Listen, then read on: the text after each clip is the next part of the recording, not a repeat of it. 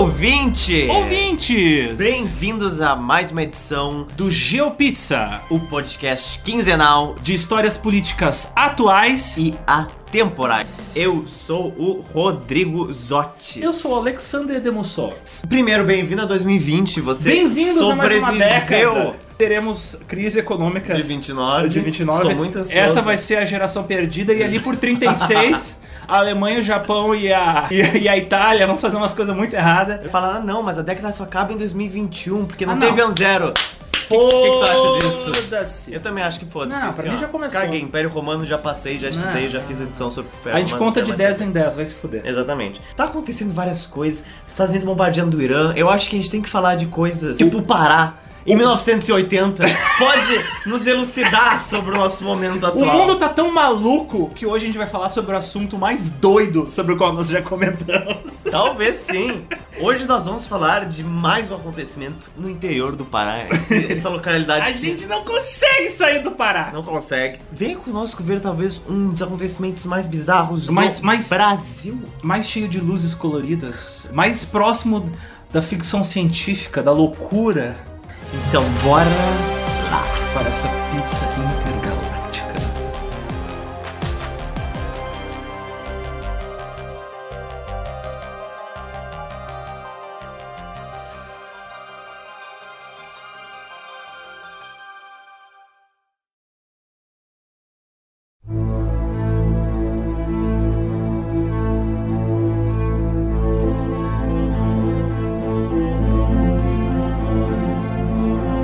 Primeira coisa que a gente tem que estabelecer falando sobre esse assunto, tá?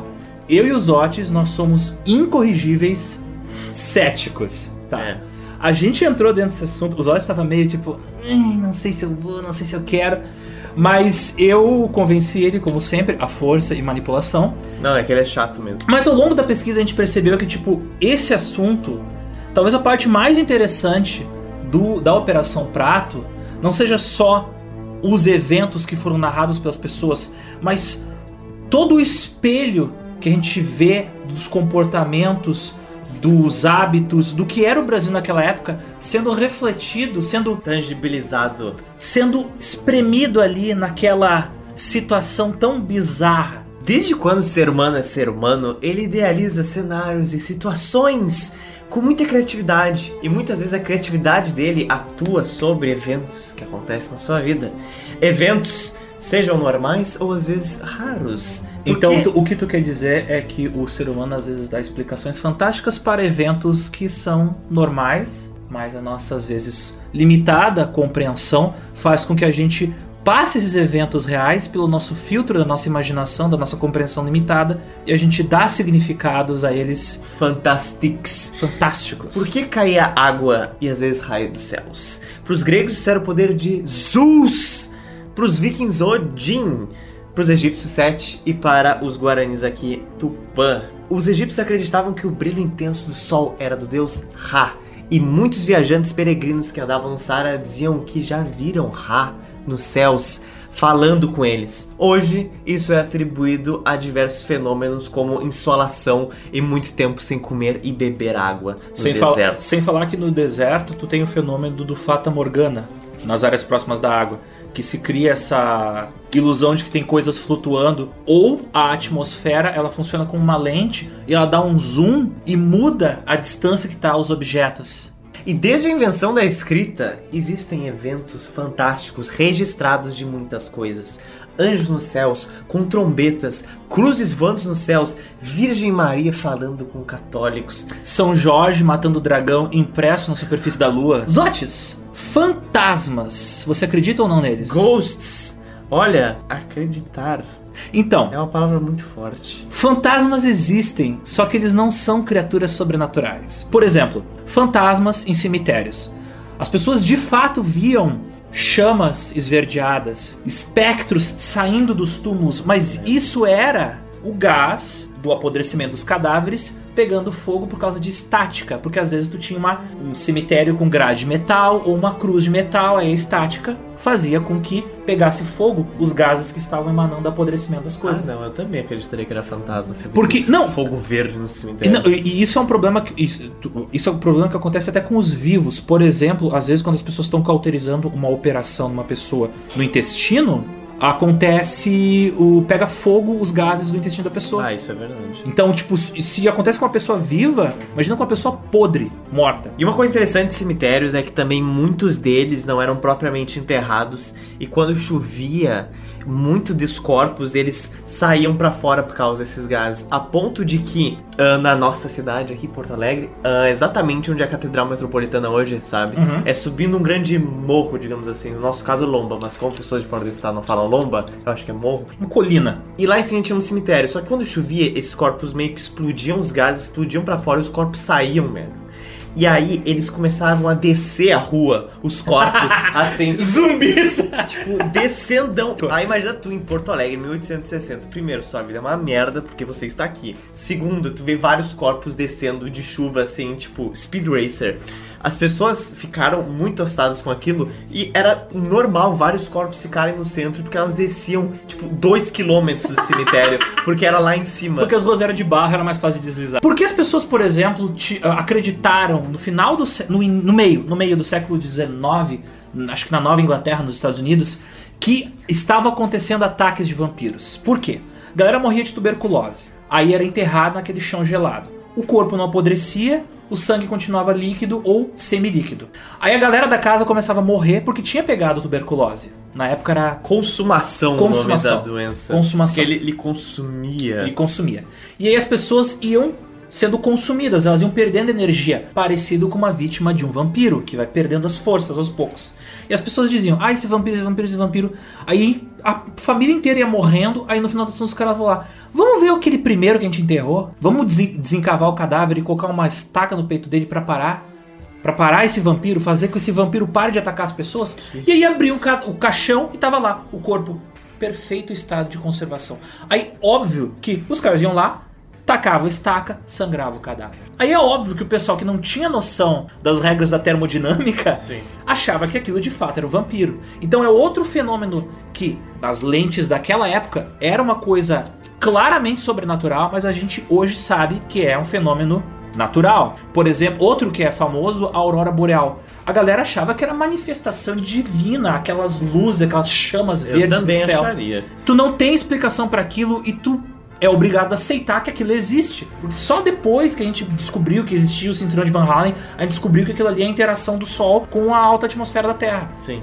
Então é isso. Às vezes a gente não sabe o que que é, e daí dá uma interpretação fantástica para aquele evento. E o que menos falta é exemplos disso na história. Mas a gente tem também situações onde existem relatos consistentes por gerações para os quais a gente não consegue extrapolar uma explicação. Por exemplo, eventos como o... aqui no Brasil, Mãe d'Água, Boitatá. Esses fenômenos que as pessoas viam eram luzes, né? Que elas viam no meio do mato, no céu, e que elas interpretavam como essas criaturas fantásticas.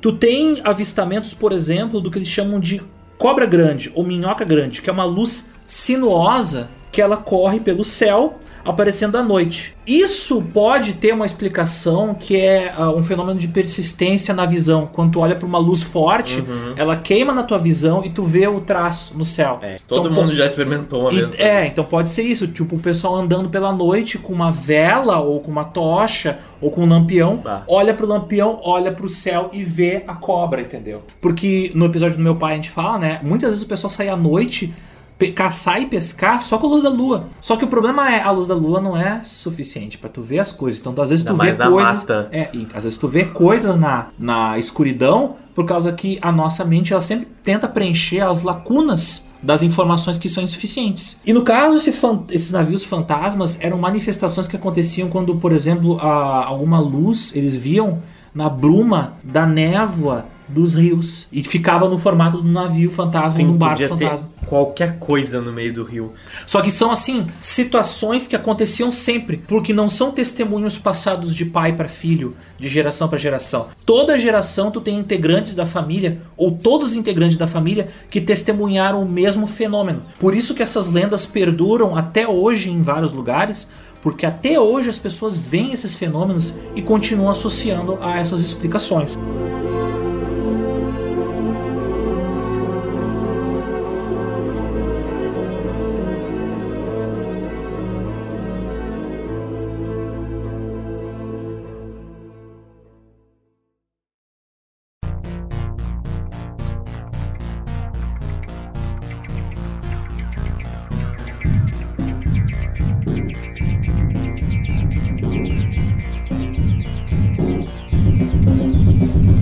Um dos exemplos mais recentes, assim, que eu gosto muito é o desenvolvimento de drones nos últimos trinta anos. Eu, isso aí, uh, se vocês procurarem na internet, drones militares americanos que são stealth, sabe qual é o formato deles? Sim, eles são tipo... triangulares. Uhum. Adivinha qual era o formato dos OVNIs que eram vistos muito durante os anos noventa, que coincide com o período do desenvolvimento tecnológico desses drones? Eram triângulos com três luzinhas, triângulos pretos com três luzinhas. Por que três luzinhas, Otis? Eram os trens de pouso abertas. O OVNI que foi visto perto da Estação Espacial uh, uh, Internacional, o Black Knight, sabe o que, que ele é? É um pedaço de teflon. De teflon? Teflon é aquela, aquela coisa que na frigideira, vai na frigideira e também vai do lado de fora de algumas naves espaciais. Aquele revestimentozinho? É, que aquilo ali é, é para evitar que queime na reentrada. Sim, interessante. Então, por exemplo, assim, ó, várias coisas recentes a gente acha que é fenômeno sobrenatural, alienígena, mas na verdade, cara, drone. Drone, assim, é o mais comum, o pessoal confundir com um alienígena. Objetos voadores não identificados existem desde a invenção da escrita. Você tem avistamentos dele ainda na época romana, mas um dos casos mais famosos aconteceu há bastante tempo. Em Nuremberg, em mil quinhentos e sessenta e um, esse caso é massa. No antigo Sacro Império Romano-Germânico, o que aconteceu? Das três às quatro da manhã, várias pessoas alegaram ver pontos pretos no céu, se movendo de forma constante e rápida. As pessoas viram aquilo e interpretaram aquelas diferentes formas. Militares interpretaram aquilo, por exemplo, como bolas de canhão iniciando um ataque militar. Pessoas normais, ou padres e missionários, identificaram aquelas coisas como se fossem sinais divinos ou até mesmo cruzes. Mas enquanto a maioria das pessoas via como se fossem vários shapes se mudando de forma. Aquilo ali basicamente ninguém soube explicar e ninguém teve alguma explicação para aquilo. Mais tarde, muito mais tarde, falando sobre esse relato, é que o psiquiatra Carl Jung, em mil novecentos e cinquenta e um, escreveu um livro chamado OVNIs, um mito moderno dessas coisas vistas no céu. Falando de que isso é uma grande parte de um inconsciente coletivo, de que cada pessoa vai ver diferentes dependendo da sua forma e da sua vivência. Algumas pessoas mais religiosas viam de forma religiosa, pessoas militares de forma militares. E hoje é atribuído esse evento principalmente algo chamado de cabelo de anjo.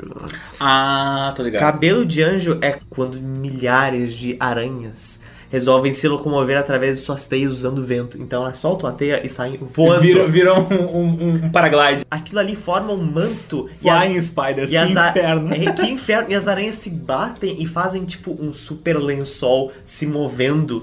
E algumas vão se soltando. Então imagina isso às três às quatro da manhã, cara. É tipo uma nuvem tendo um ataque epiléptico. Ou tu pode pensar que é uma alma penada voando. Ou tu pode pensar que é um anjo. Você pode pensar tipo, o que você quiser, cara.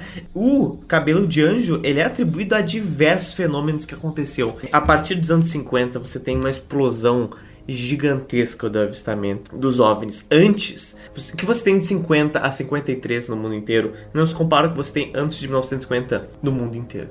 Um dos avistamentos que aconteceu antes de mil novecentos e cinquenta, ainda bem no final do século dezenove, foi mil oitocentos e noventa e seis, noventa e sete. É que várias pessoas na costa oeste dos Estados Unidos começaram a ver formas geométricas, mas principalmente formas de cigarro pretas voando. Conseguiram tirar algumas fotos, ou é isso que foi divulgado, e colocaram eles em jornais. E aquilo criou uma grande histeria de que era realmente extraterrestre. A ponto de que aquilo ficou num que que é isso, que que é isso, que que é isso, e esqueceram.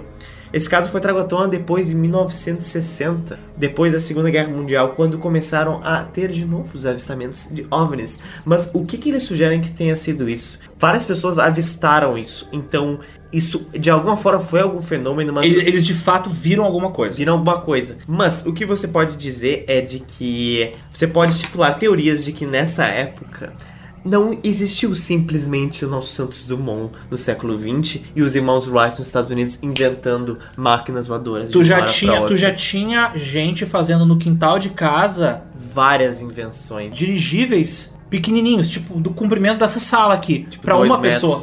E tipo, os irmãos Wright era uma galera numa garagem, não era tipo uma coisa divulgada pro mundo inteiro. Quando deu certo que eles divulgaram. Ninguém divulgava antes. De repente esse era um cara fazendo um dirigível, ou uma galera fazendo dirigíveis, e não deu certo, e por isso eles não contaram pra ninguém. Então. Mas eles chegaram a voar um pouco. Uma galera fazendo em casa, no século dezenove. Fazendo outro link com o que o Zotti falou, é interessante ver que o boom dos avistamentos de OVNIs coincide com o boom de desenvolvimento de aviões a jato, right, que são muito mais rápidos do que aviões de hélice.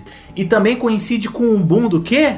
Do consumo de ficção científica, por causa que tinha muita ficção científica trash de disco voador, de invasão alienígena, de Guerra dos Mundos, saindo no cinema toda semana. Então, tipo, isso já estava no imaginário das pessoas, máquinas fantásticas voando e a ideia de alienígenas. E tu vê que os relatos vão ficando consistentes ao longo do tempo, porque também vai ficando consistente na cultura pop como são os aliens. Sim. Porque na década de cinquenta tem uma variedade de aliens, tem bichos peludos com tentáculos, insetoides, e a partir dos anos, final dos anos setenta, já se torna meio que padrão. Ah, os Grey, os Grey, os Grey. Então, que são aqueles humanoides pequenininhos com uma cabeçona. Com cabeçona feia. Eu tenho medo dessa porra, porque eu tenho trauma de criança. Eu morava... Eu não posso ver essas porras, senão não durmo. Porque a gente, eu pelo menos, sou uma criança dos anos noventa. E toda semana tinha no Fantástico, no Ratinho, no... Dissecamento no, de Dissecamento alien. de alien, cara. No, no, no Globo Repórter, fazendo aqueles documentários com música sinistra. Ai, e eu morava no cu do interior, onde as noites eram tão claras que eu via direitinho a Via Láctea. Eu via satélites à noite correndo pelo céu. E eu morava no interior e lá não tem nem iluminação pública. Então, tipo, até hoje não era tem. dark pra caralho. Eu dormia com um medo de ser abduzido ou dos E Tês lá, me abrirem, que nem naquele filme Fogo no Céu, sabe? Cara. E Fogo no Céu passou nas, no cinema em casa, no S B T, de tarde. Eu não dormia quando eu via aquela porra, mas eu via, porque criança é desgraçada, né?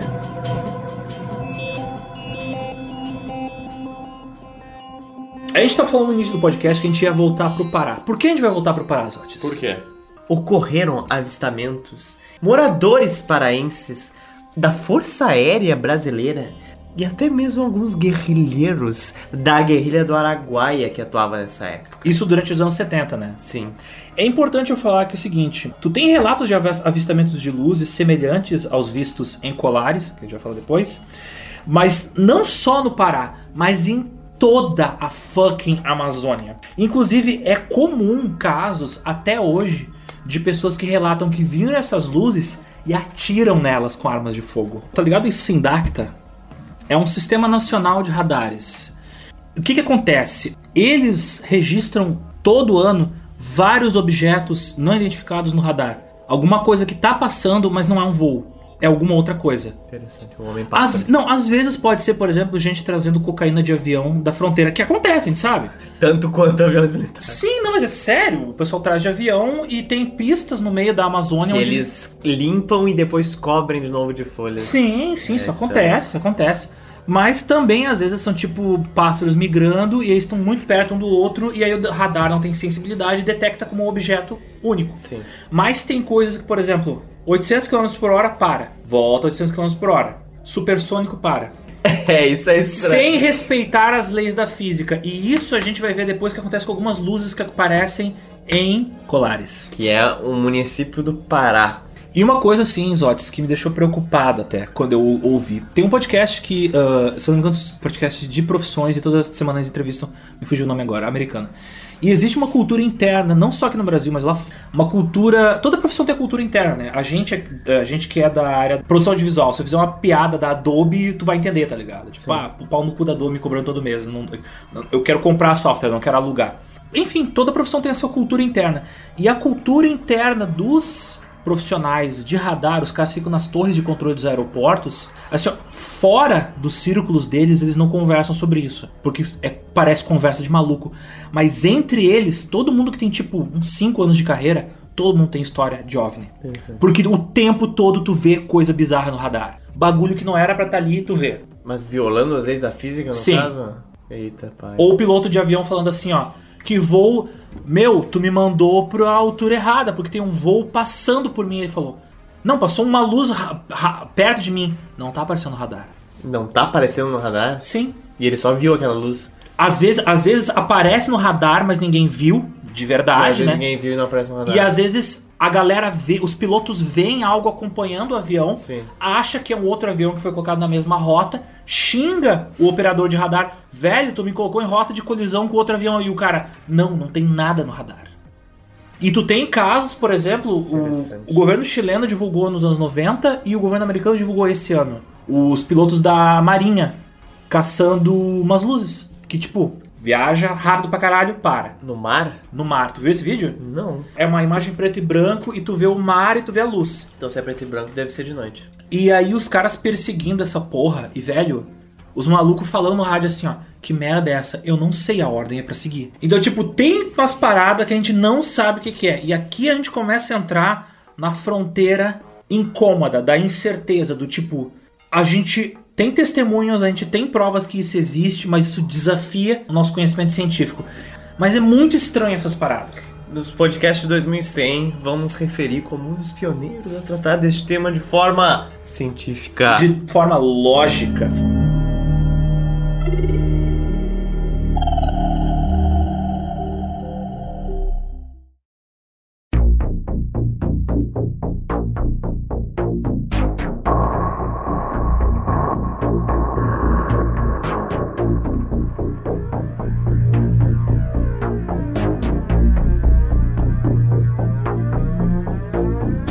Finalmente vamos para a região de Colares.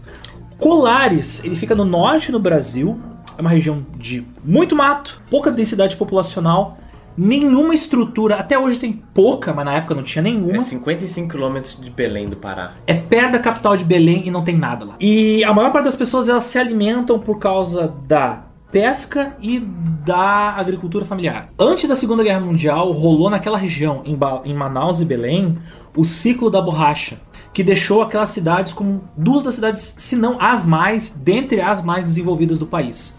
Só que quando se inventou a borracha sintética, meio que... Ciclo da borracha foi... Ficou, no... ficou as traças daquele lugar e até hoje não, não se desenvolveu. Sabe? O ciclo da borracha foi no finalzinho do século dezenove, no século vinte. Extraindo das seringueiras o leite do pau e transformando em borracha.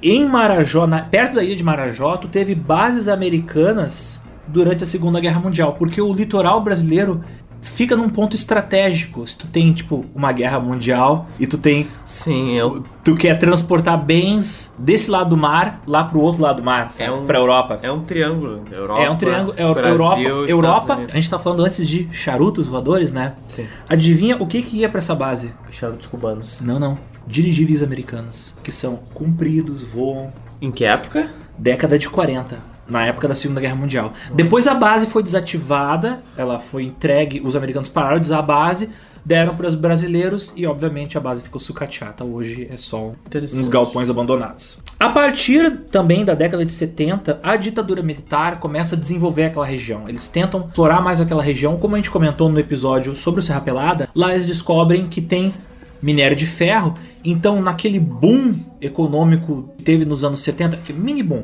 econômico que teve nos anos setenta, naquela corrida para desenvolver o norte, porque eles tentaram fazer também a Transamazônica, né? O governo militar, a partir de setenta, começa a explorar a região e mandar a gente para lá para poder extrair o que tiver daquele solo. Sim, eles estavam numa vibe meio Brasília, assim. Brasília começou, então vamos começar mais, vamos povoar mais o Brasil. E desde mil novecentos e setenta e cinco, por causa que começou a ocupar mais gente naquela região, tu tem avistamentos uh, de OVNIs. Segundo o, o piloto aposentado Vitório Perê, luzes apareciam à noite em toda a região norte, que o povo da região ligava ao folclore local. Isso, luzes que eram vistas no céu pelos pilotos ali do Ceará até o Pará. Então era numa região grande, não era só no Pará.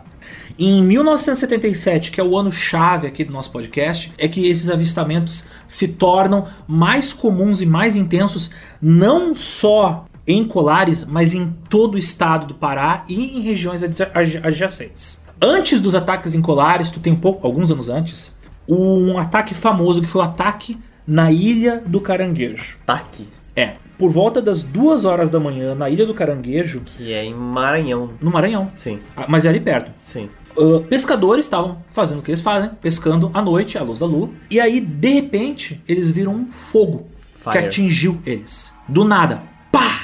Dois deles desmaiaram, um deles morreu. Uh, os que foram atingidos, mas não morreram, eles diziam que sofreram uma picada dessas luzes. E eles tiveram...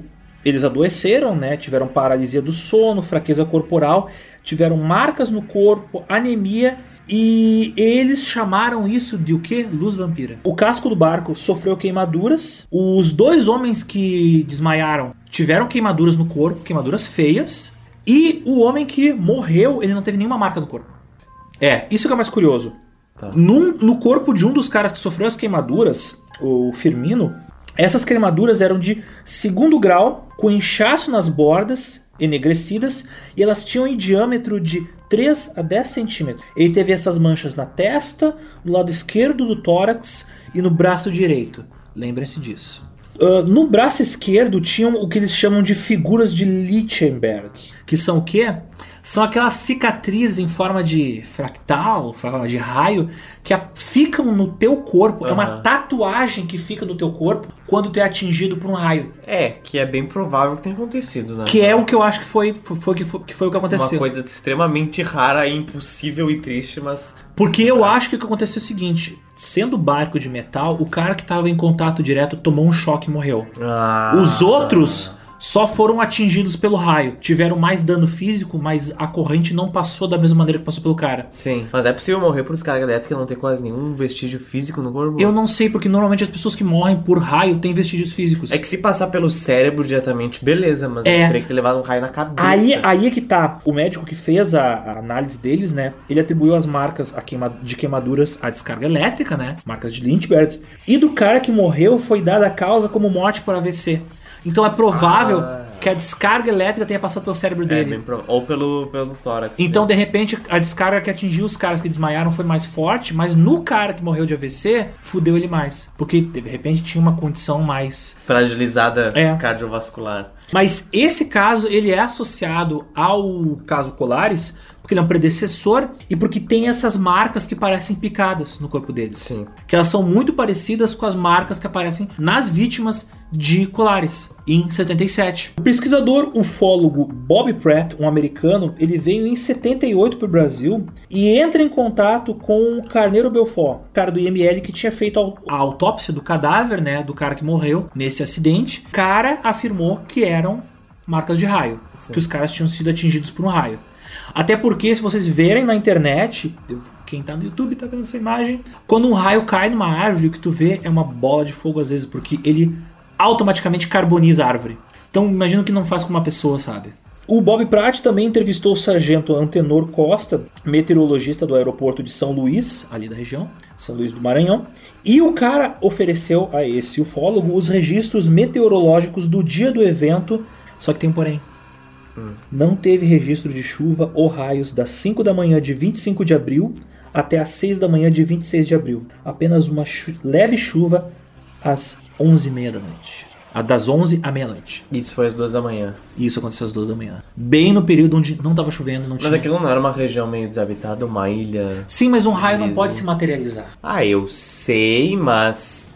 Às vezes as pessoas estão distraídas. Não, mas dormindo. É que tá. Não tinha um fenômeno meteorológico que gerasse um raio. Ponto final.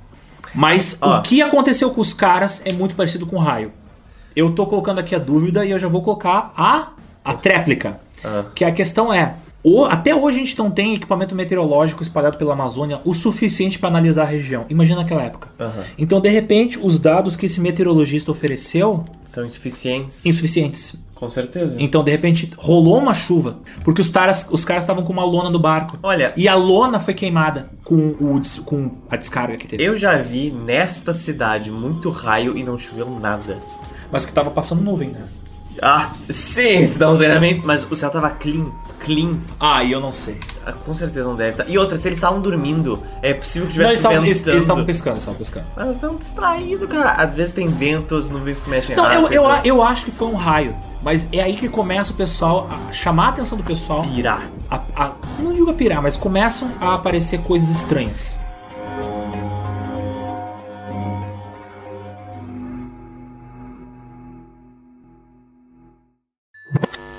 Luzes totalmente diferentes de estrelas, de cometas, eram muito fortes e elas vinham se aproximando da cidade, das casas, ficavam paradas em cima das casas.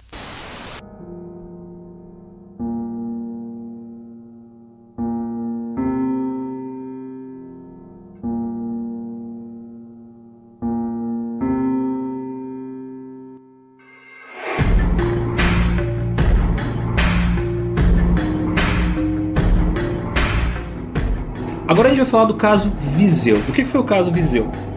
A oeste do litoral norte brasileiro começou a ter muita aparição de luzes. E tu tinha não só pessoal ribeirinho testemunhando esses fenômenos, tu tinha também soldados, policiais, gente que trabalhava na área da aeronáutica, era gente que tinha conhecimento técnico, sabia identificar o que, que estavam vendo, viam coisas estranhas e não sabiam identificar o que, que eram essas coisas estranhas. Segundo o jornal, o Estado do Maranhão, em dezessete de julho de mil novecentos e setenta e sete, o João Batista Souza, proprietário da fazenda Nova Amélia, acorda no meio da noite, sem sono, e como é comum no interior, né, ele resolve caminhar à noite. Eu sei porque meu pai fazia isso no interior. É estranho, as pessoas do interior fazem essa porra. Que, que, que qualidade de vida impressionante, hein? Sim, se tu é, sim, pô, imagina tu caminhar à noite do, sem ter medo de ser assaltado ou morto, tá ligado? Uh, a duzentos metros de distância dele, ali dentro do terreno dele, ele vê uma bola de fogo pousando. E ele viu que era um objeto com o formato de chapéu de palha. Ah. O que que parece um chapéu de palha? Oh, um yeah. Disco voador. Sim. E aí uma porta se abre e um humanoide de cerca de um metro de altura, carregando uma lanterna com uma luz roxa e um outro objeto indistinguível na outra mão, sai de dentro do aparelho. Esse humanoide não era ninguém menos que Albert Einstein. Não, cara, era o... Busque conhecimento! Desliga a câmera. Desliga a câmera. Desliga o podcast. Você conhecimento. A criatura, ela usava um capacete com antenas que cobriam o rosto dele e ele tinha o corpo todo peludo. Agora os nossos ouvintes mais espertos vão lembrar de um filme de mil novecentos e cinquenta e três, cinquenta e quatro chamado Robot Monster, que tinha um monstro que era uma roupa de gorila e um capacete com anteninhas. Olha aí, hein? Então a gente volta ao dilema. De repente esse cara viu esse filme, teve uma paralisia do sono, imaginou que tava andando na Sim. rua e lembrou dessa parada. Pô, tá morrendo de sono, cara. E sei lá, tem miopia. Sim, o, ca- o cara tava... Que nem eu. E olha pra alguém a duzentos metros de distância. Pra mim, um humanoide e um humano é a mesma coisa quando eu tô sem lente. Eu já tive alucinação com paralisia do sono. E tu vê paradas estranhas. É, eu vi paradas. Eu vi... Graças a Deus a minha não tinha nada a ver com o E T. Eu vi os Dementadores do Harry Potter. Aí quando eu vi, tipo, ah, esses Dementadores do Harry Potter, óbvio que eu tô alucinando. Aí, tipo, eu continuei olhando pra eles, eles ficaram parados. Aí, aí eu consegui voltar a me mexer e eles se dissiparam. Eu nunca tenho, eu nunca tive isso. Eu tenho, tive mais ou menos uma vez e foi quando eu tomei remédio pra dormir. Eu tava dormindo com a Betina. E aí, cara, eu, eu na minha cabeça eu acordei e tinha alguém me puxando pelos pés, velho. Tipo, nitidamente. E eu fiquei putaço. E eu fiquei tipo, bah, Betina, vai tomar no teu cu. Qual é que é essa porra, assim? Aí eu meio que levantei assim e ela ficou tipo... vai dormir, caralho. Eu fiquei, meu Deus, cara, ou esse remédio me deu alguma coisa, ou isso me deu alguma coisa. Eu acho que não foi nem o remédio, acho que foi o remédio que atrapalhou teu sono, e aí teu sono desregulado. Mas, cara, foi nítido a minha cabeça dizendo, ó, tu tá, tipo, tão te mexendo aí, sabe? Sabe, sabe o que tu faz, tu também ter alucinações? É tu ter febre muito alta. Quando eu tive, se eu não me engano, pneumonia, quando eu era adolescente, criança, não lembro agora. Eu via a pessoa, eu, eu tinha alucinação de que eu tava deitado no meio do milharal, e as pessoas, assim, altas ficavam olhando assim pra mim. E eu saí gritando pela casa. Óbvio, né? Tipo, tá todo mundo me olhando. Só chega teu pai com uma enxada. Assim, cala a boca. E aí, meu pai acordou desesperado. O que que tu tá gritando? Eu, tem gente em mim, em volta de mim, não sei o quê. E aí eu me liguei.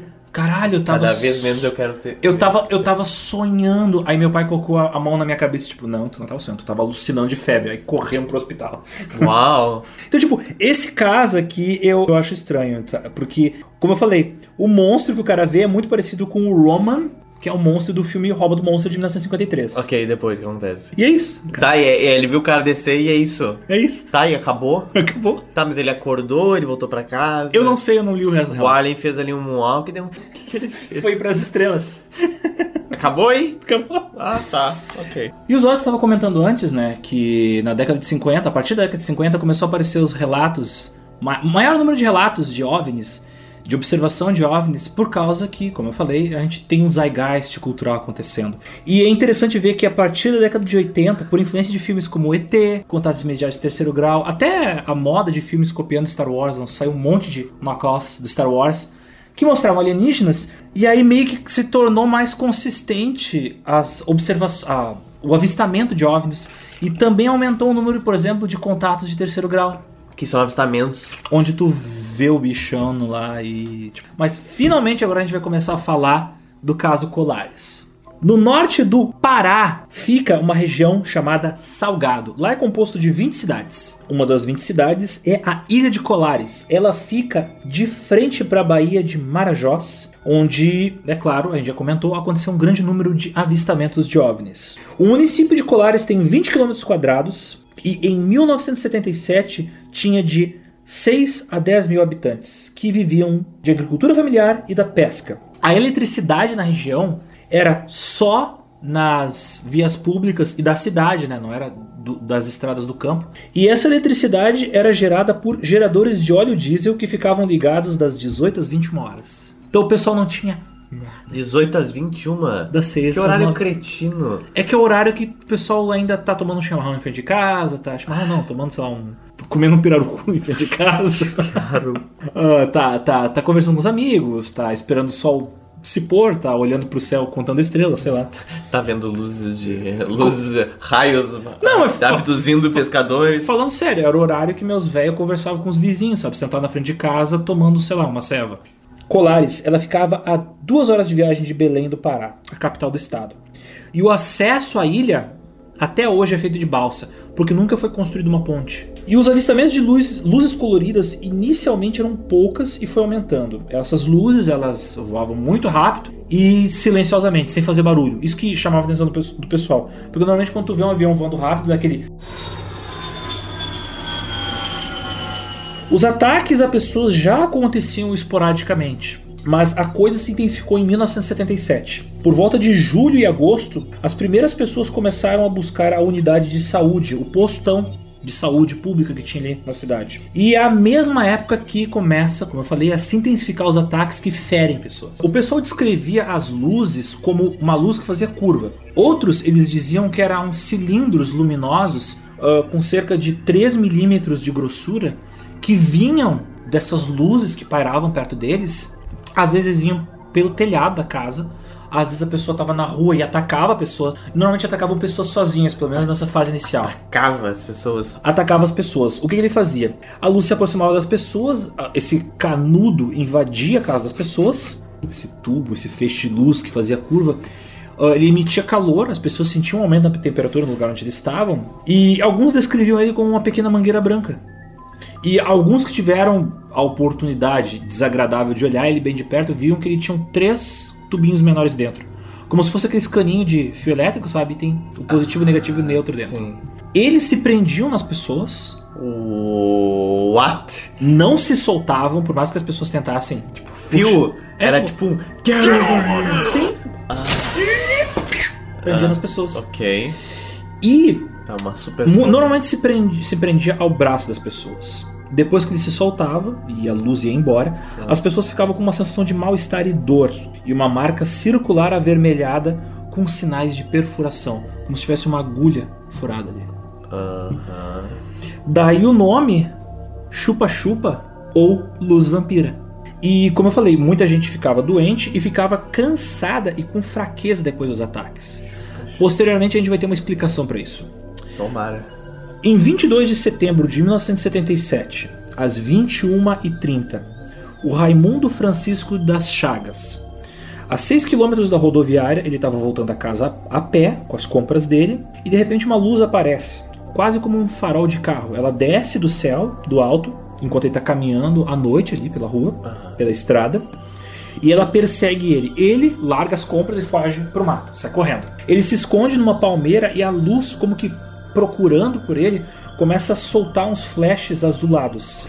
Depois, quando, como a luz não encontra ele, ela se dirige a noroeste. Ela vai embora. E o Raimundo, depois de ter tido esse encontro com essa luz, ele sente um amortecimento no corpo por alguns dias. Sim, vai ver, ele ficou com uma descarga de adrenalina enorme. Alguns dizem, alguns dizem que talvez esses fenômenos eles tenham algum relacionamento com radioatividade. Por causa que tu teve casos onde os sintomas são parecidos com doença da radioatividade. Em doze de outubro de mil novecentos e setenta e sete, às vinte e três e trinta, um cara chamado Manuel Espírito Santo, ele tava, como a gente tava falando, né, na frente de casa, conversando com os amigos, e de repente ele vê uma luz amarelada se aproximar deles. Uma luz amarelada vindo do alto. Ela tava meio que zigue-zagueando, ela se movendo no sentido leste-oeste. Manuel percebe, quando ele olha mais atentamente para essa luz, que ela não é, o que está emitindo a luz é um cilindro grande, tipo uns três metros quadrados. Uhum. Um cilindro, e tinha um cilindro menor embaixo na base. Nesse cilindro tinha uma janela. Ele percebeu que por essa janela dava para ver que esse cilindro era tripulado pelo que pareciam ser um homem e uma mulher, usando óculos e equipamento de comunicação. Um dos tripulantes da luz pareceu mexer nos óculos, como se estivesse ajustando a visão dele, né? Para poder melhor ver quem estava ali em frente, no caso, o grupo de amigos. E o outro tripulante da nave, ele usa um tubo para atirar um feixe de luz vermelha em direção das pessoas. O feixe de luz vermelha, ele atinge Manuel, que sente como se fosse um choque elétrico. De novo, descargas elétricas, né? A gente tá falando aqui. Ele sente esse choque dos pés à cabeça e ele fica paralisado e semi-inconsciente. Imagino que ou ele sofreu uma descarga elétrica, ou ele entrou em choque psicológico. Tipo, foi uma coisa muito chocante que ele viu. O aparelho depois se afasta gradativamente e aos poucos ele vai ganhando velocidade até disparar e desaparece. Quando o Manuel volta a se mover, ele ainda sente entorpecimento no corpo por alguns minutos. E é também interessante falar, porque ele não é o único relato onde alguém diz ter avistado tripulantes dentro das naves. E o apelido que os caras deram para as naves é os aparelhos. Aparelhos. E os tripulantes eles chamam de casais ou japoneses, porque alguns dos tripulantes, segundo as testemunhas, eles tinham os olhos meio puxados. Então teve relativamente bastante número de relatos de avistamento de pessoas. Avistamento de pessoas dentro dos, dos objetos voadores. Tiveram alguns casos, no, naquele caso que eu falei do século dezenove, finalzinho do século dezenove, de também pessoas tripulando essas naves. As naves que seriam construídas por inventores, o que faz muito sentido. Tem um, tem um relato famoso na Bíblia que é citado pelo Eric von Däniken de uma carruagem que vem do céu e é mandada por Deus. Uhum. E ela tem várias figuras estranhas, cabeças de animais. E tem essa coisa assim de ser tipo um bagulho que brilha muito, desce do céu, traz uma mensagem pra ti. Dia dezoito de outubro de setenta e sete, às nove e meia da noite, a Maria Graça tava de boas, em casa, ouvindo um radiozinho lá, quando, dentro da casa dela, ela vê luzes entrando dentro de casa. Como se tivesse um caminhão na frente de casa, porque ela entrava pelas janelas, pelas frestas das portas, mas era uma luz amarelada. Ela então abre a janela para ver o que, que era isso. Quem são esses caminhoneiros? E ela vê lá de fora um corpo luminoso de cor laranja.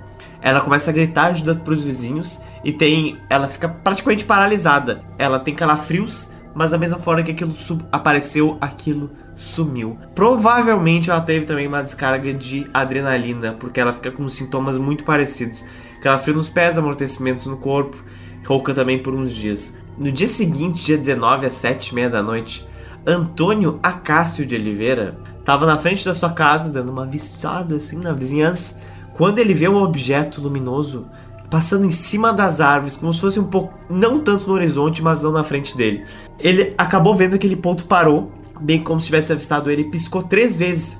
Ele pegou a arma de fogo dele e começou a atirar na luz. E a luz pegou e sumiu. Pensa assim, ó, tu tem uma coisa invadindo teu terreno, é inexplicável, e essa galera é acostumada, sabe com o quê? Bicho, tipo onça vindo do mato, matando criação. Então eu imagino que é natural os caras terem um impulso de, tipo, atirar em alguma coisa estranha que vem do mato, que possa atacar ele, ó. Tem um caso, que vai ter um link depois com outra coisa, com uma situação li- diretamente ligada, talvez a situação mais séria diretamente ligada ao, à investigação da Operação Prato, que é o caso do cara que trabalhava como vigia na olaria ali da cidade. Sabe, pra quem não sabe, olaria é uma fábrica de tijolos. Pega um barro, assa o barro, assa o barro e transforma em tijolo. Então, seu Luiz, ele viu marcas de uma paca. Ele viu uma, um, um arbusto, sei lá, com marcas de pata de paca. Ou... Paca. Paca é tipo uma capivara. É, uma, é mais parecido com um hamster do que uma capivara. Lembrando, Zotti, que a galera é pobre, não tem condições. Tipo, aparece um bicho gordo e suculento, óbvio, vou lá caçar, né? O cara foi lá e ele perseguiu as, a, as marcas, né, de patas da paca ali pela mata. Uhum. Foi rastreando o bicho. No meio do caminho, ele encontrou uma nave espacial com um formato bizarro que emitia muita luz. Então, ele viu uma figura humanoide saindo de dentro da nave e essa criatura tinha um aparelho que emitiu uma luz vermelha. E ele passou pela rede onde o Luiz estava dormindo. Porque o Luiz, eu esqueci de citar, ele estava dur- dormindo numa rede no meio do mato para poder ficar cuidando se ia passar de novo a paca por ali, para ele matar a paca. E aí ele se escondeu no mato. E ele ficou observando o, o, ah, o, okay. o bicho passando aquela lanterna vermelha na rede. Como se tiver, tipo, tivesse identificando, ó, alguma coisa. Sim. Passou por aqui. Ele tava caçando um bicho e aí alguma outra criatura aparece e ah, começa a caçar ele. A vingança da paca. A vingança da paca. O bicho percebe que ele tá ali, o Luiz sai correndo no meio do mato. Aquela criatura humanoide lentamente entra na nave, a nave sobe e como tivesse de zoeira, vai seguindo ele, ele correndo desesperadamente pelo meio do mato, tipo... Ah, caraca. E aí, o que aconteceu? Ele fugindo e aquela criatura, e aquele, como tivesse zoando com ele, devagarinho, perseguindo ele. E aí ele se aproximou de um grupo de crianças que tava ali na região e falou, caralho, tá vindo uma porra por ali atrás. Eles, ele e as crianças observam a luz se aproximar e depois vai embora. Tipo, não faz nada. A gente vai falar desse avistamento mais tarde, porque ele, ele tá ligado a um fato muito estranho que acontece durante a presença dos militares ali em Colares.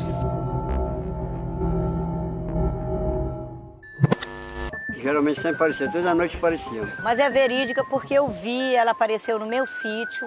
Chegamos a ver umas cinco e meia da madrugada. Só que a gente via era um aparelho, né? Jogando aquelas luzes.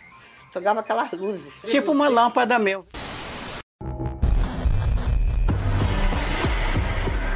Quando se fala dos casos que aconteceram de ataques das luzes, né, quando as, as luzes atacaram pessoas em Colares, o pessoal se concentra na região de Colares porque depois foi onde o exército, para onde as, as Forças Armadas mandaram militares para investigar o caso.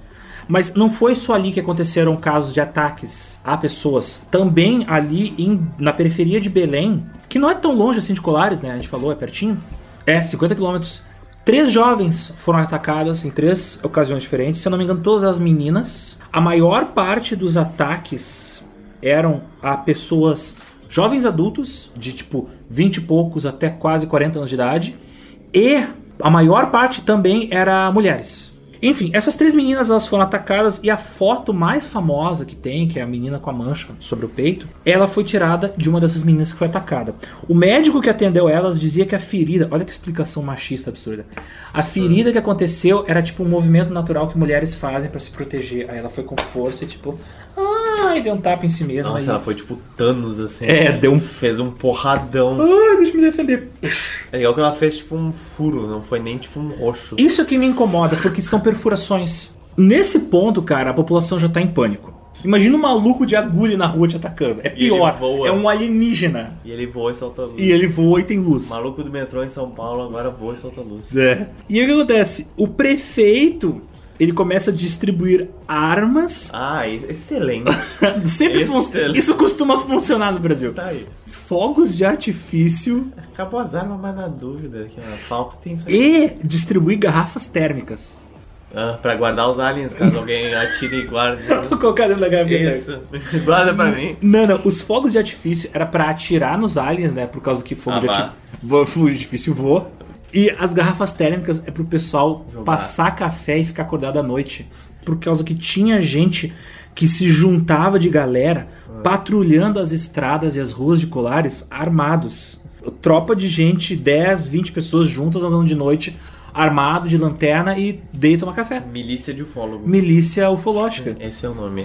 E as pessoas pararam, começaram a dormir juntas, tipo, em casas de alvenaria, porque meio que eles começaram a perceber um padrão que, tipo, as casas de pau a pique eram onde acontecia a maior parte dos ataques. Hum. Quando viam luzes, o que acontecia? Meio que eles organizaram um esquema onde as mulheres da vizinhança batiam panela. Panelaço. É. Primórdio do panelaço. Primórdio do panelaço. Pra quê? Porque era uma espécie de alerta, um sinal para as pessoas: ó, os chupa-chupa estão vindo, corre, e todo mundo fugia pra dentro da igreja. Porque estranhamente parecia que as luzes não se aproximavam da igreja. The power of God compels the, you. The power of God compels you! The power of Christ compels you!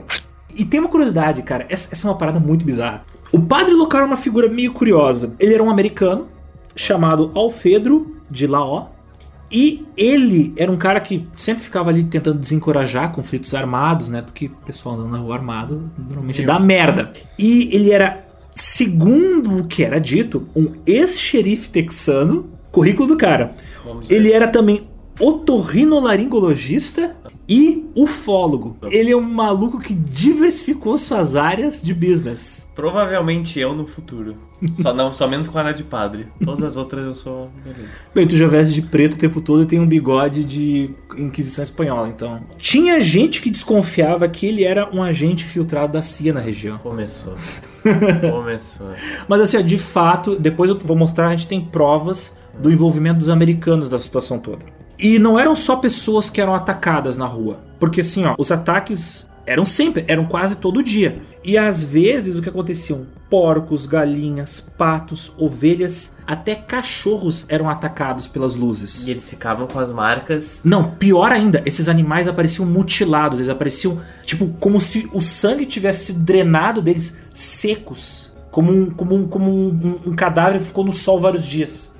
Pra mim, eu acho que o pior de tudo seria matar meu animal daquela forma. Então, nossa, acontecia senhora. Muito com cachorro, porque cachorro, quando tu mora no interior, cachorro é fundamental. Se tem uma onça que tá vindo, ou um bicho estranho, ou um estranho, uma pessoa estranha que vai estar tá se aproximando do teu sítio, o cachorro tá sempre alerta, ele vai latir e vai fazer barulho. O cachorro é teu alarme. Quando eles viam as luzes, obviamente estranhava aquele bagulho bizarro e latiam pras luzes. As luzes respondiam fazendo barulhos bizarros. Ah, não, chega. E de manhã, a, claro, as pessoas às vezes deixavam o cachorro latindo e ficavam trancadas em casa, né? Tá aquela luz lá de fora. O cachorro que se foda. O cachorro se foda. O cachorro que lute. E os animais, como eu falei, apareciam de manhã mortos, secos, queimados. Eu nunca mais Como se alguém tivesse casa. comido um pedaço deles. Eu nunca mais sairia de casa, velho.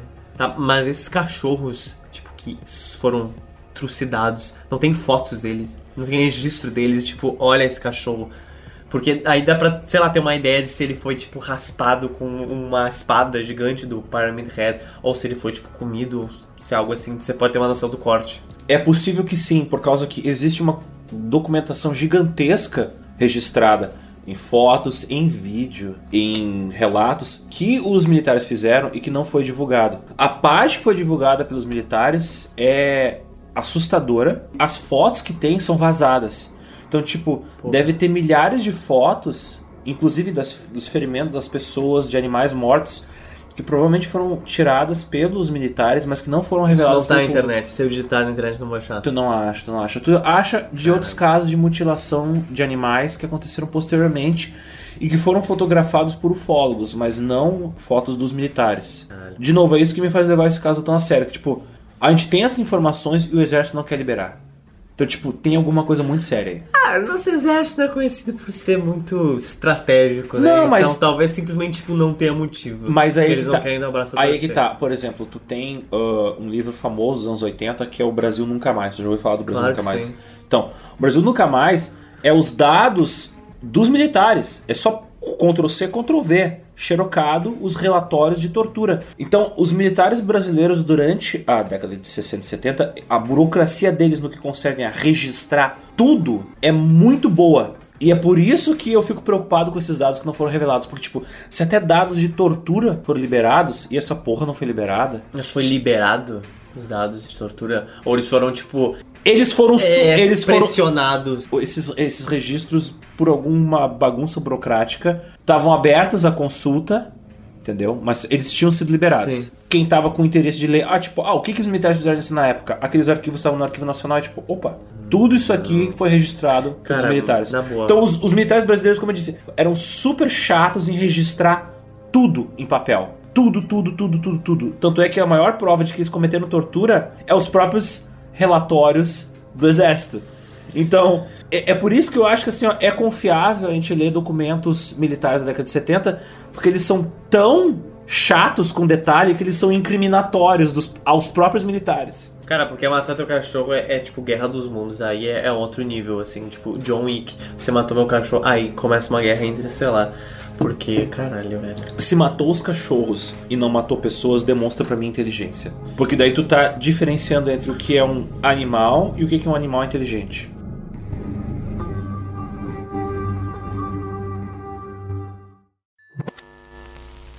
Só sei que o aparelho, quando vinha, amedrontava todo, todo mundo.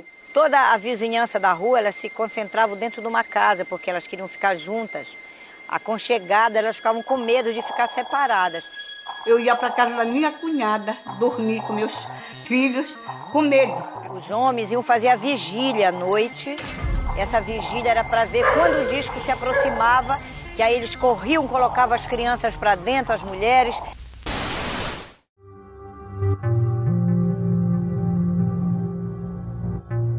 E é aqui que começa a história da Wellaide Cecim. Posto de saúde da região, tu tinha uma enfermeira, uma odontologista e doze técnicos de enfermagem. Técnicos, não enfermeiros e enfermeiros. Ah, um cachorro, filha da puta. E a Wellaide Cecim de Carvalho, de vinte e dois anos, ali ela teve o primeiro emprego dela depois de se formar na faculdade como médica. Coitada, essa, essa é a época de desilusões. Quando faltava remédio, ela pegava o carro dela e ela ia até Belém pra poder buscar. Essa mulher, cara, apesar dos relatos dela serem meio estranhos, assim, no que concerne a carreira profissional dela, ela é uma mulher muito corajosa. Ela era a chefe da unidade de saúde, ela era a administradora daquele posto na região. Ela também, junto com o padre, o prefeito e o delegado, era meio que uma autoridade local. Só que ela era uma das poucas que efetivamente tinha algum tipo de ajuda, né? Ela era uma médica, ela dava Sim. ajuda. Muitas pessoas atacadas começaram a visitar ela. E no início, ela não acreditava que aquilo ali, que, no, que as, nos relatos das pessoas, porque ela pensava, pô, eles viram alguma coisa no mato, confundiram, ou alguém chegou com uma lanterna, ou teve alucinação.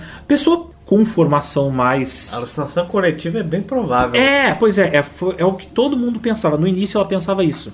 E diz ela que ela atendeu entre quatrocentos e oitenta pacientes. Porque é muito impreciso os números. Uau, só mas que, é muita coisa de qualquer forma. Só que ainda assim é bem provável que a maior parte das pessoas não tenha passado por ela, não vai no médico. É, provavelmente, é muito provável que muita gente que foi atacada não foi no posto para buscar ajuda. Sim. Inicialmente, como eu falei, ela era muito cética em relação aos relatos, acreditando eles ao uso de álcool, drogas, delírio coletivo e as feridas, ela achava que era automutilação em função do delírio coletivo. Ou, ou pode ter, ter uma crise de estresse que te gera, tipo, o ticara, que é muito conhecido. É, mas eram perfurações. Eram perfurações e queimaduras. E ela fala que não dava pra ser queimadura de, de água quente, por exemplo, por causa que ela necrosava muito rápido. Tava necrosando. Tava necrosando. Acontecia de um dia pro outro nessas pessoas. Por isso, de novo, muita gente relaciona com ferida de radioatividade. Porque é muito parecido a velocidade com que as feridas se tornam Mas infeccionadas. Pessoas... Toda vez que tu encontra uma explicação, ela explica apenas um aspecto, mas acaba não explicando os outros. Todas as lesões eram consistentes e eram parecidas, elas tinham padrões. É, elas eram feridas que necrosavam rápido, elas eram longilíneas e retas. Normalmente, sempre com dois ou mais orifícios abertos, inchados e paralelos. Tipo, tinha uma intenção ali, não era tipo um furaquinho na ponta que parou, eles eram tipo, paralelos. Assim. Segundo ela, não poderia ser ferida de mordida de morcego, porque o morcego ele tem uma substância na saliva dele que não permite que o sangue coagule. Então a ferida fica sangrando pra caralho. Sim, ele pode sugar. E essas feridas eram secas, elas eram o contrário. Elas eram secas, elas tinham cicatrizado ali. Sim. Era normal as vítimas terem diarreia. Uh, através de exames laboratoriais, exames de sangue, eles identificaram que as pessoas tiveram anemia, mas assim, de um dia pro outro, o que é bizarro. Porque era detectada a descoloração das células de sangue e a diminuição do número de hemácias. De um olho pro outro, cara. Por isso o nome chupa-chupa, tipo... Sim. Como se tivesse drenado uma parte do sangue da pessoa. As pessoas tinham dor de cabeça, dores nas articulações... E essas dores nas articulações às vezes duravam meses. Mas dores na articulação pode ser muito de perda de sangue também. E pode ser também causado por estresse. É, e a anemia também causa bastante dor na articulação. Também existiam outros efeitos, né? Psicológicos, no caso, as pessoas começaram a ter depressão, terror e ansiedade. E muitos sofrem de depressão até hoje. Isso daí eu já associo mais ao pânico. Porque nesse ponto a cidade inteira tava em pânico. Porque ataque quase todo dia, todo mundo tinha algum conhecido que foi atacado. Sim. Não, imagina, tu encontrar teu cachorro morto na frente da tua casa. Pra mim, esse inexplicável. Lado. Como eu falei, algumas das explicações que as pessoas davam cobriam só um aspecto. Vários dos sintomas que são citados pela médica eram parecidos com o da malária, mas o mosquito não vai lá e te dá dois furos de agulha. As marcas nos corpos, nos corpos das pessoas e a velocidade com que apareciam os sintomas não batia com malária. Os sintomas batiam, mas a velocidade dos sintomas não batia com malária. Eles nem batiam com queimação por radiação. Eu não sei porque eles não tinham contador de Geiger. Os caras que foram fazer a investigação depois não trouxeram contador de Geiger. O que é uma coisa que eles, talvez eles deveriam ter trazido. Pois é. Mas de novo, Brasil, menos recursos, né? Uh, houveram mortes nessa época. Eu atribuo elas a causas naturais, mas como estava acontecendo aquele pânico na época, muita gente uh, liga elas ao clima de estresse e ao pânico da população. Sim. Uma senhora de setenta e dois anos, ela tinha um histórico de hipertensão e problemas do coração. Ela foi levada pra, de ambulância, né, para Belém. E quando eles colocaram ela na ambulância, o, ela estava com rigor no corpo. O corpo duro. Quando uma pessoa tá com rigor mortis, não consegue dobrar o braço. E uma mulher de quarenta e quatro anos, inconsciente, com a mandíbula cerrada, de novo, como se estivesse em choque, ela não respondia em estímulos e também, tipo assim, tu cutucava ela, ela não sentia dor. Ela também foi levada pro hospital. Dias depois, a Wellaide ligou pro hospital, né, pra saber como é que elas estavam, e recebeu a notícia que as duas tinham morrido. Tinham falecido de poucos dias depois. E na época, a Wellaide pediu a autópsia da, das duas mulheres, só que tinha uma lei que dizia que se tu morreu dentro de hospital, tu não podia ter autópsia. Só se tu morreu, tipo, na rua. Então ficou meio sem explicação a morte delas. Eu presumo que elas tinham problema, como eu falei, esses problemas de hipertensão, problemas do coração, que era uma mulher de setenta e dois anos de idade, Sim. e a de quarenta e quatro deve ter tido um infarto. Porque é normal em situações de estresse pessoas infartarem, tá ligado? Eu... Se, se pessoas infartam vendo um filme muito complicado, muito tenso, imagina numa situação de estresse que tá durando meses, sabe? Eu, eu depois eu até vou falar de umas situações de estresse coletivo que aconteceram na década de quarenta e dez, que são bem interessantes.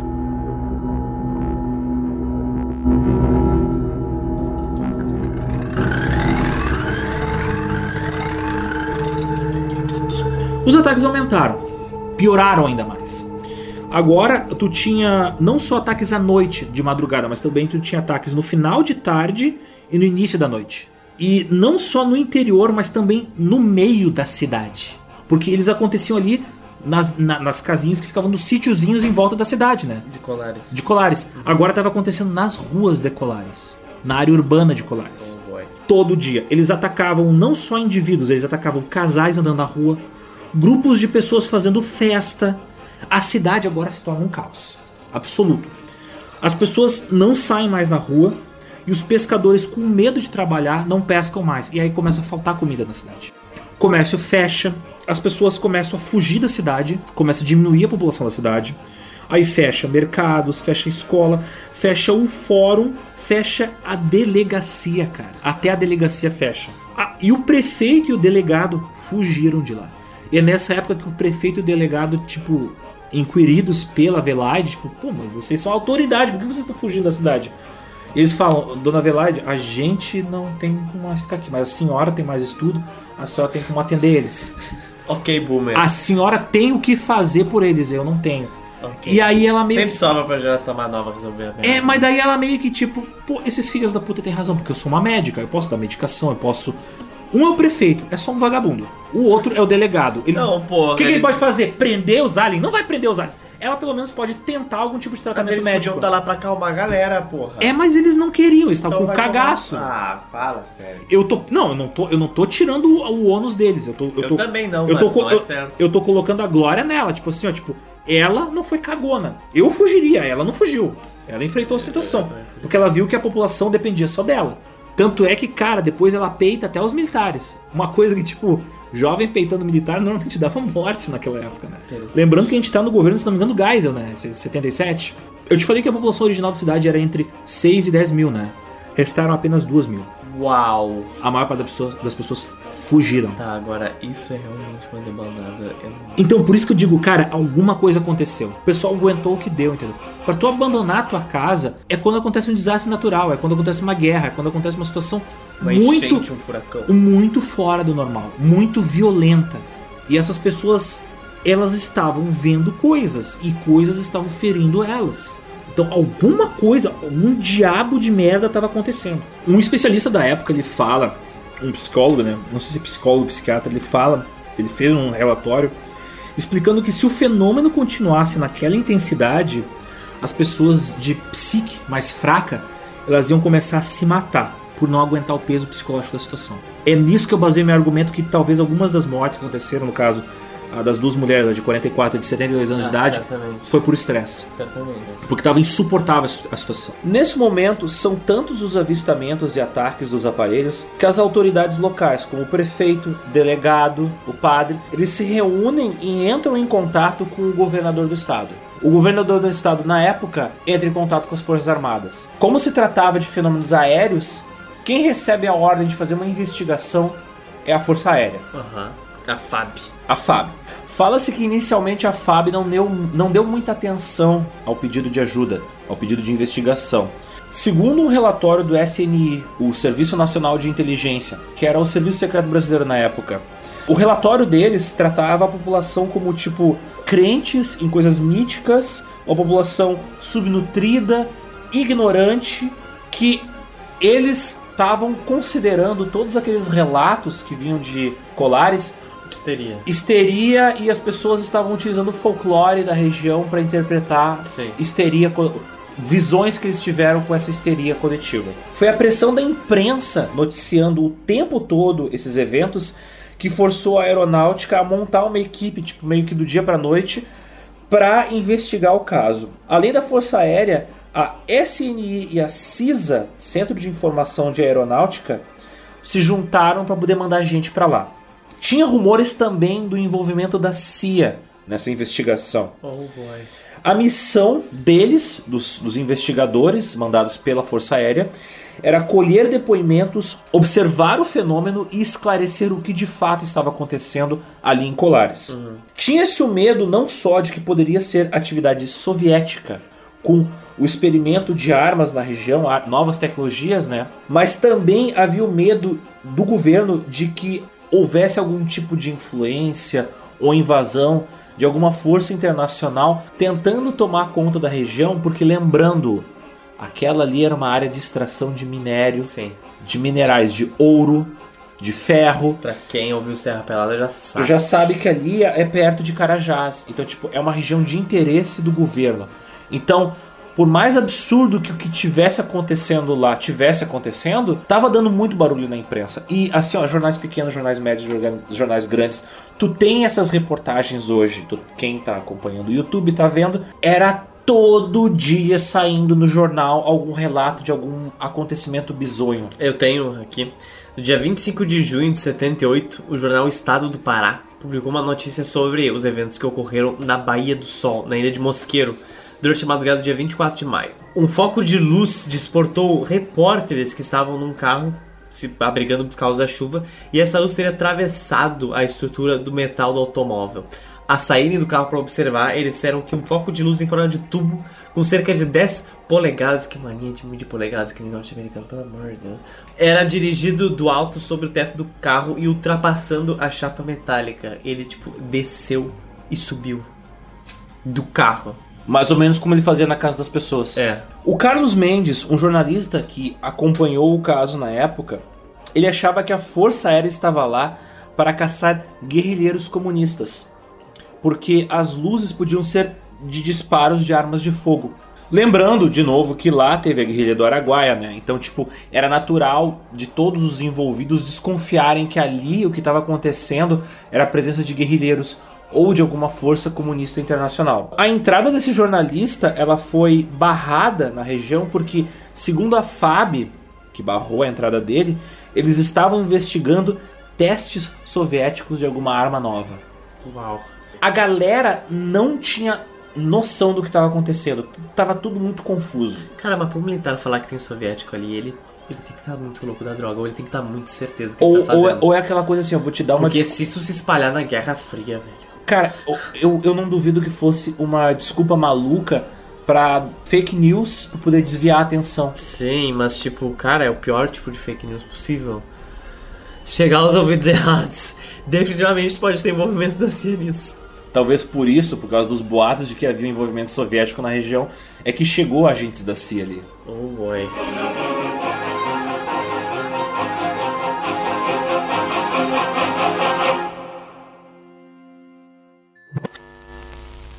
Como eu não estava acreditando, foi que eu, eu fui o mais atingido, foi eu. Me espantei na, na hora do, na, da lâmpada que desceu assim da, do telhado para o rumo da luta. Chamei pela minha esposa, eu disse, olha, o chupa-chupa já me atingiu. Ela disse, é que nada. Eu disse, foi verdade. Vermelhada, bem no centro do, desse, do vermelho da, da, da minha coxa. Tinha um negócio bem pretinho, né? Todas as pessoas que falavam para mim, pensando que era um negócio de, de, de conversa fiada, mas agora estou atingido. E aquilo me passou a, a doer. Foi três dias sem passar aquela, aquele ardor. Uma realidade mesmo que aconte, acontece esse negócio de chupa-chupa mesmo. Essa eu posso contar que não é lenda, é verdade, porque eu vi.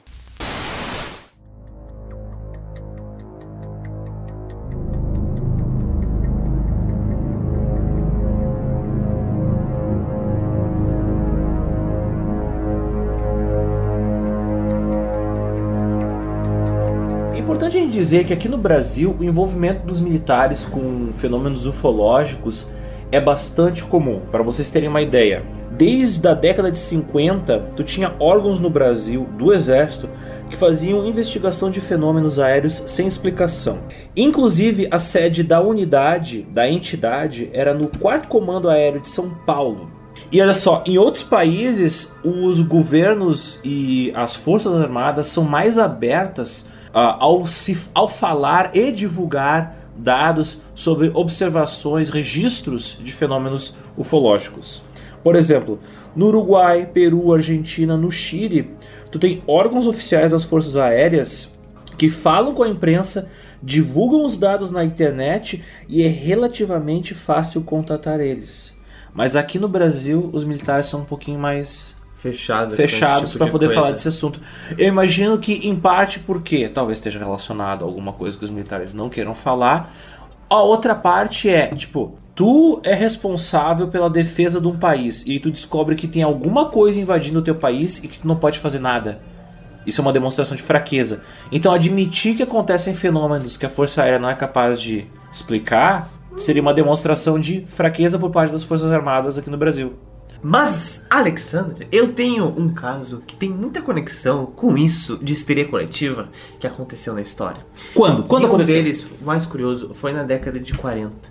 Na, em outono de mil novecentos e quarenta e quatro, na cidade de Mattoon, em Illinois, no caso. Illinois é um estado dos Estados Unidos, tá? Só pra ficar claro. No dia primeiro de setembro de mil novecentos e quarenta e quatro, uma mulher em Mattoon, de trinta anos, tava lá de boa, cuidando da sua vida, quando ela começou a sentir um cheiro estranho, um cheiro podre, um cheiro ruim. Ah, ela começou a passar muito mal com isso e ela começou a meio que perder a coordenação. Ela foi falar pro, pro marido dela sobre isso, só que antes ele veio e falou pra ela: cara, eu vi alguém lá fora e tá fedendo demais. Eu conheço esse caso. Essa história apareceu no jornal Daily Journal Gazette, um jornal local que falou que esses ataques continuaram nas regiões adjacentes.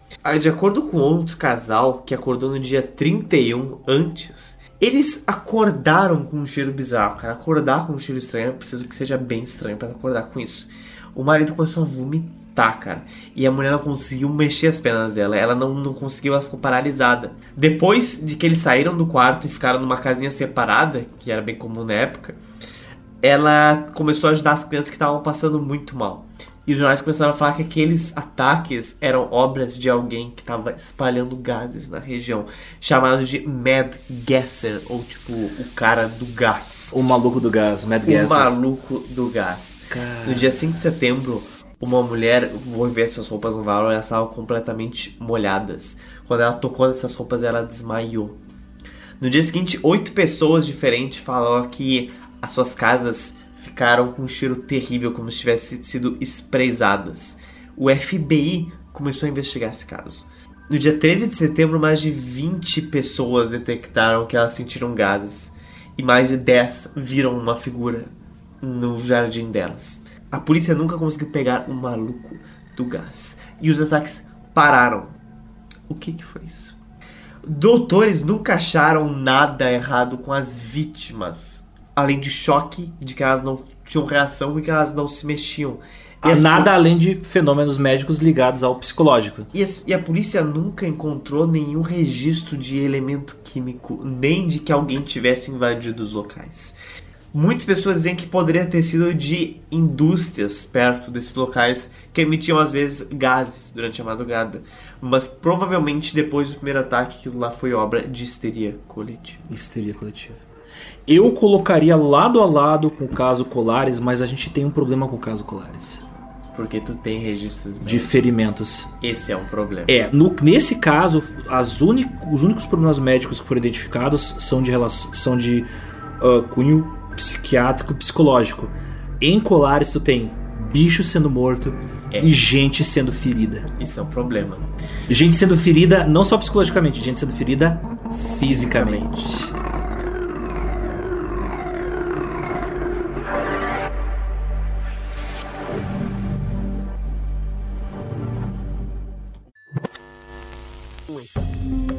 Carmita diz que não conseguiu dormir naquela noite e amanheceu com as consequências do suposto ataque.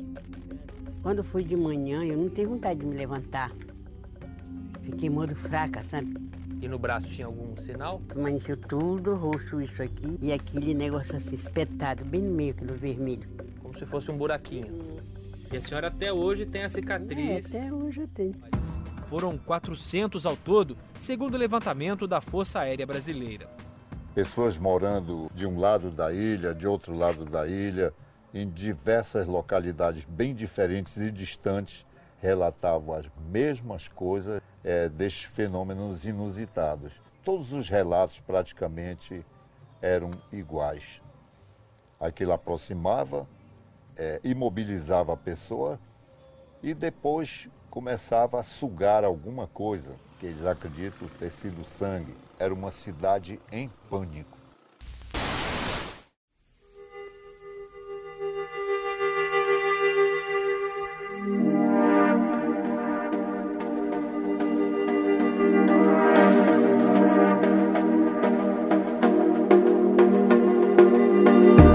Olá, então pessoal, seguinte.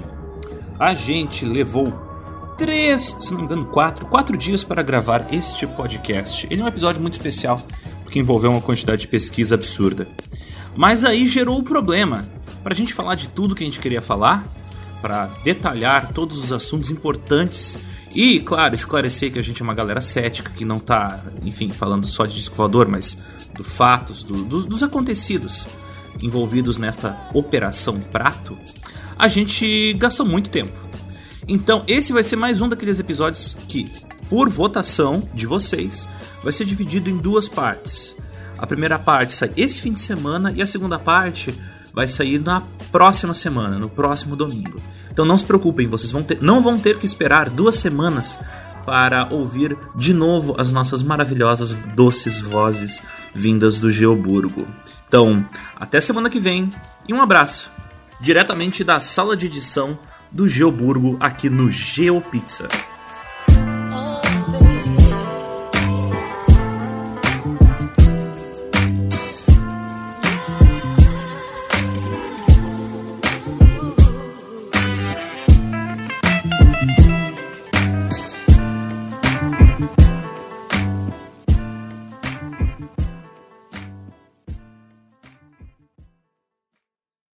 Zotis, tu tá ligado aquele clipe do Michael Jackson, Don't Stop to Get Enough?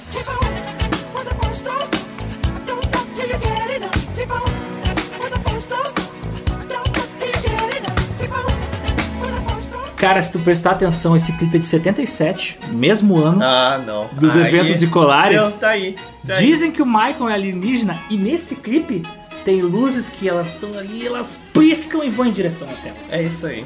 Tá. Michael. Acabou o podcast. Michael. É Cara, ele tava fazendo Shimona e Moonwalking junto com, junto com as luzes em... Colares. Colares, cara. Ele era as luzes de Colares. Acabou o podcast. É isso. Isso aí, resolvido o caso. Então, já encaminhamos o P D F pra Força Armada, estamos esperando o retorno. Cara, aquela luz branca não era... Era tipo o reflexo das luzes das lanternas dos militares no rosto branco do Michael Jackson. Tá ligado? e e tu, eu te falei, ele atacava jovens. E as mulheres eram porque... Ele, perse- ele perseguia os jovens e... Yeah! As mulheres eram engano. É, as mulheres achavam que era homem de cabelo comprido. É. Aí ele chega perto e fala... Anos setenta, né?